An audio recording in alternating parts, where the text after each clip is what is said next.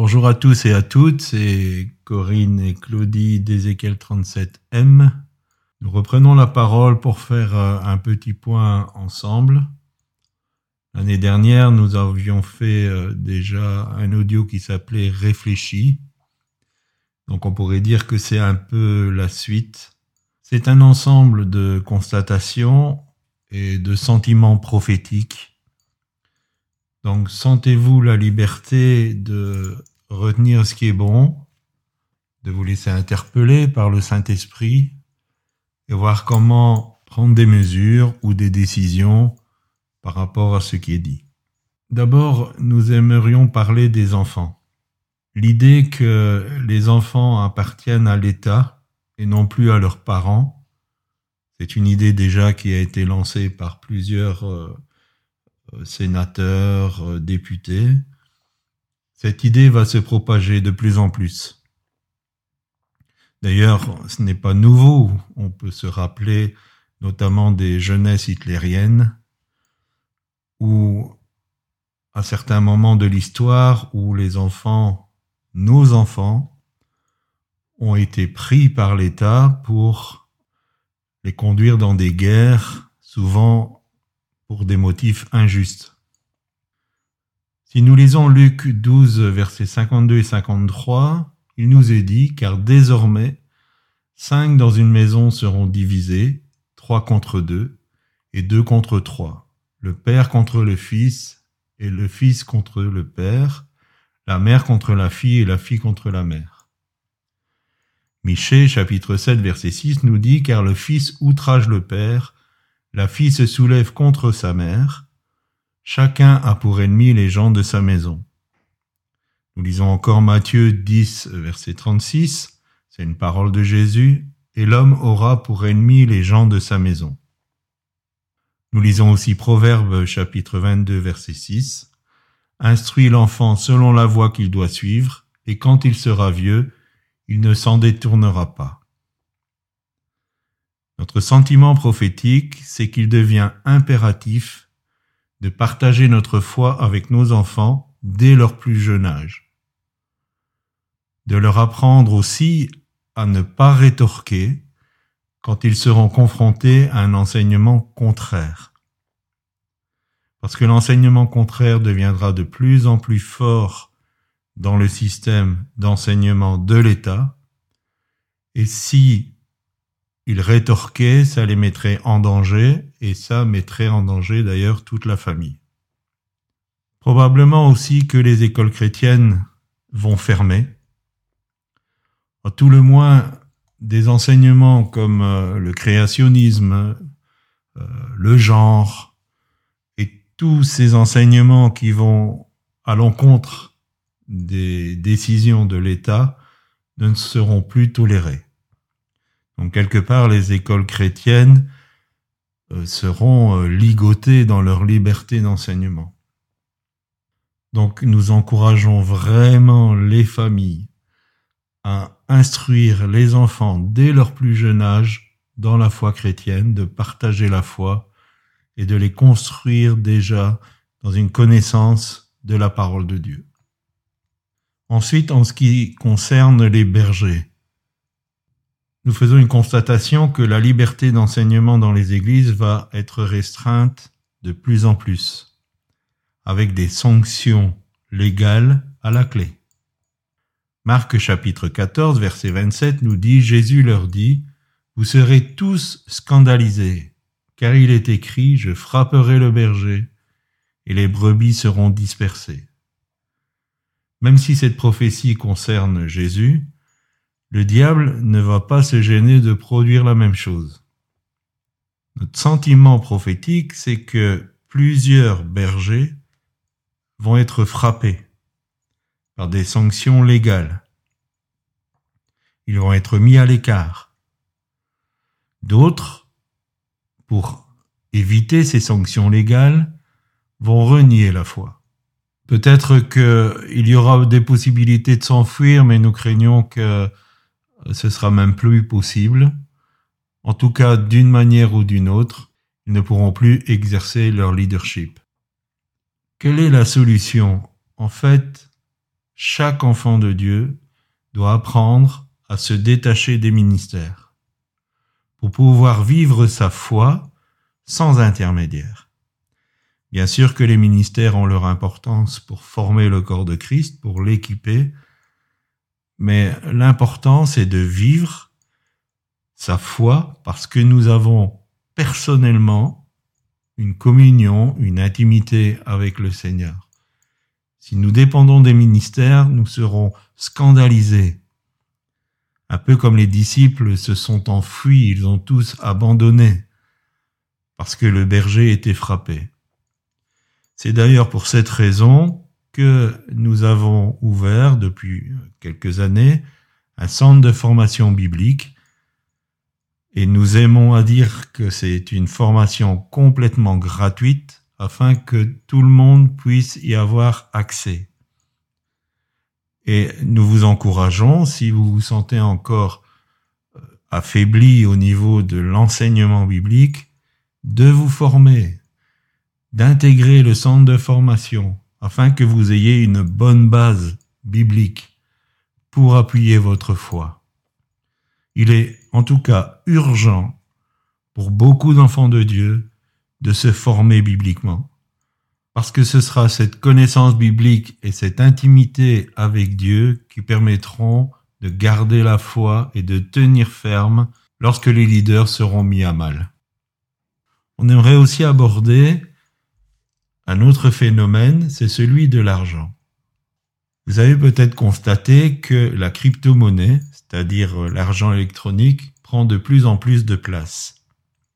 Alors, j'entends dans le terme crypto-monnaie, bien sûr, c'est ces encouragements à prendre des monnaies qui sont tout à fait virtuelles, mais aussi sur le fait que nous utilisons de moins en moins de l'argent physique. Et surtout, dans ces temps de confinement, on a été fortement encouragé à utiliser les cartes de crédit, à utiliser des, moyens de, paiement euh, informatique. Et j'aimerais qu'on lise le chapitre 6 de Matthieu au verset 19. Ne vous amassez pas des trésors sur la terre où la teigne et la rouille détruisent et où les voleurs percent et dérobent. J'étais fort interpellé par le terme teigne et je cherchais un peu euh, qu'est-ce que ça voulait dire. Et en fait, le mot teigne traduit le grec cesse, qui peut se traduire par papillon destructeur. Il m'est revenu aussi à l'idée que le mot bug, que vous connaissez, donc qui est un terme informatique pour parler d'une panne informatique, vient euh, du mot insecte. Et en fait, le mot bug vient d'un incident qui est survenu en 1947 parce qu'un papillon de nuit s'est coincé dans les circuits d'un ancêtre de l'ordinateur. Il a provoqué un court-circuit qui a provoqué une panne informatique. Donc, j'ai relié cela à ce verset, et bien sûr, les, les richesses peuvent être volées, elles peuvent être détruites par la rouille, mais je vois aussi dans ce terme teigne le fait que l'argent informatique, la crypto-monnaie, peut disparaître du jour au lendemain. Vous savez, s'il y a un bug informatique, que ça soit volontaire ou que ça soit accidentel, votre compte en banque peut être vidé du jour au lendemain. Alors, dans ce sens, dans un sentiment prophétique, nous vous encourageons à investir votre argent, bien sûr si vous en avez un peu, dans des choses physiques. Pour rejoindre ce verset, l'idéal ce serait d'investir dans les pierres vivantes ou dans le royaume de Dieu, mais à tout le moins, transformer votre argent virtuel dans des choses physiques. Nous ne vous conseillons pas de vous ruer vers de l'argent liquide, vers des billets, vers de la monnaie, parce que nous pensons aussi que cette forme d'argent va disparaître. Et pour la faire disparaître, certainement qu'il va être le sujet d'une forte dévaluation. Voilà ce qui concerne l'argent. J'en viens à deux constatations. D'abord, un plan global pour lutter contre la surpopulation de la Terre va peser de plus en plus sur les gouvernements. Ce plan global pour lutter contre la surpopulation va se traduire par des mesures, par des lois, pour un élargissement de l'euthanasie, par exemple, un élargissement de l'avortement, et euh, bien sûr, euh, ceci est quelque part euh, confirmé par les actualités, le contrôle des naissances, peut-être qu'un jour on, cherchera des, solutions en fait pour se séparer de toute personne qui d'un point de vue sociétal peut paraître improductive. Une autre constatation, c'est que la 5G, donc vous savez, euh, la nouvelle formule d'Internet, notamment pour euh, les téléphones, représente un danger dans le traitement des données personnelles. Et quelqu'un qui sera connecté à la 5G verra probablement toutes ces données personnelles être diffusées sur le net. Alors déjà, aujourd'hui, euh, certains craignent, réagissent notamment aux annonces de, WhatsApp qui va donner euh, des informations à Facebook, euh, des données personnelles, alors ceci bien sûr dans un but commercial, mais il faut savoir que beaucoup de nos données sont déjà connues, enregistrées, emmagasinées. Que ça soit via le réseau Facebook, que ce soit le réseau Google.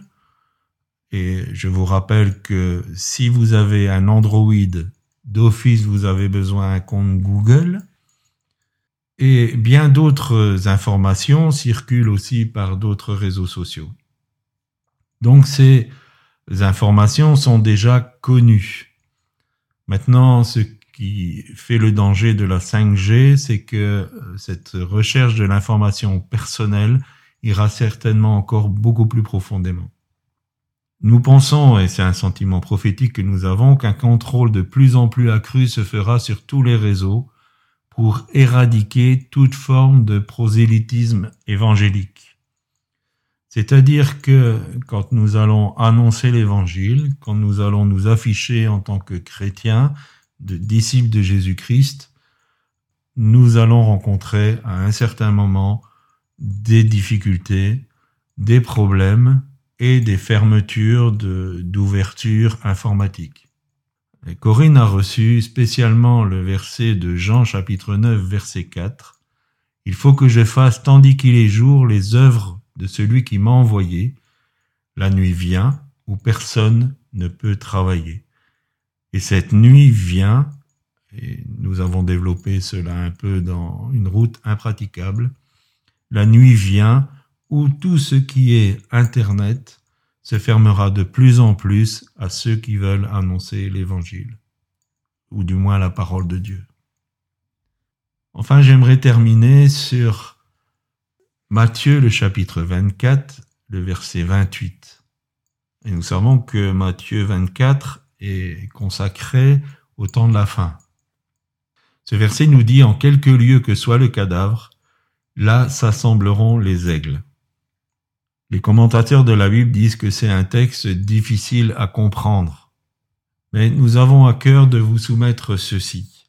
Et quelquefois, si les choses sont difficiles à comprendre, c'est parce que ça concerne un temps prophétique bien particulier.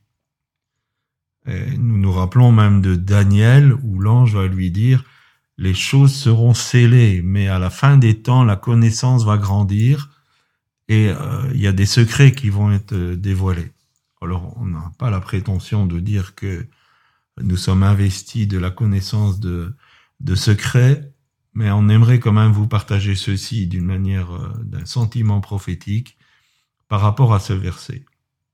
Le cadavre, le terme grec, ptoma, veut dire et il peut parler de la défaite, de tomber dans le péché, de quelqu'un qui a été tué, d'une calamité.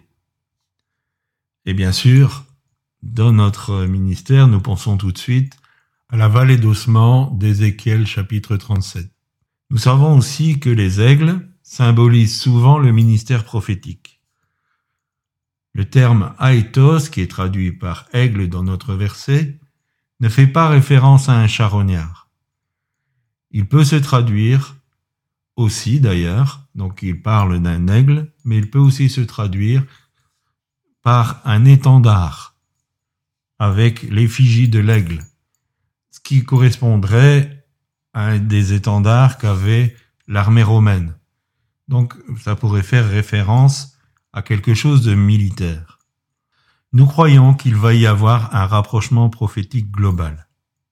Jusqu'ici, une des caractéristiques du ministère prophétique était bien souvent l'isolement. Mais les eaux vont se rapprocher les uns des autres pour former une armée prophétique. Voilà notre règle qui représente l'onction prophétique qui rejoint le cadavre. Le prophétique est partiel si nous lisons 1 Corinthiens 13, le verset 9. Et donc c'est une nécessité que les ministères prophétiques se rassemblent. Et nous croyons que cette armée qui va se lever aura la pensée prophétique globale. Parce que tout ce, sens prophétique va se, se joindre, va s'unir, va grandir ensemble. Et que cette armée, ayant la pensée prophétique globale, va préparer le chemin pour le retour du Seigneur. Nous croyons que ce sera l'Élie dont Malachi a parlé, même si cette prophétie peut se référer à Jean-Baptiste. Mais nous pensons aussi que dans les temps de la fin, il y aura cette pensée prophétique euh, de l'Élie qui va préparer le chemin pour que l'Église retourne à son Seigneur et ce qui sera le déclencheur du retour du Seigneur. Tout ce qui vient de vous être partagé annonce qu'il y a un vent de mort, un vent de destruction, de désolation, un vent qui vient vraiment à contre-courant de notre foi. Il va être de plus en plus difficile de d'avoir de garder cette foi en Christ. Et ce vent va nous amener à lâcher plein de choses, plein de béquilles peut-être que nous avons, plein de choses qui peuvent nous paraître aussi essentielles. Ce vent va nous amener à les lâcher Néanmoins, la bonne nouvelle, c'est que nous voyons aussi arriver à l'horizon le vent de vie qui vient des quatre vents, qui vient souffler sur chacun de nos pays, chacun de nos continents. La vie de Dieu va se manifester comme sans précédent, la gloire de Dieu va paraître, l'esprit de prophétie va être à l'action. Levant cette armée nombreuse, très nombreuse dont vous faites partie. Oui, nous allons traverser des temps très difficiles, mais nous allons voir la gloire de Dieu comme beaucoup auraient aimé la voir. Alors accrochons-nous au Seigneur. Que Dieu vous bénisse en abondance. Merci de nous avoir écoutés et retenez ce qui est bon.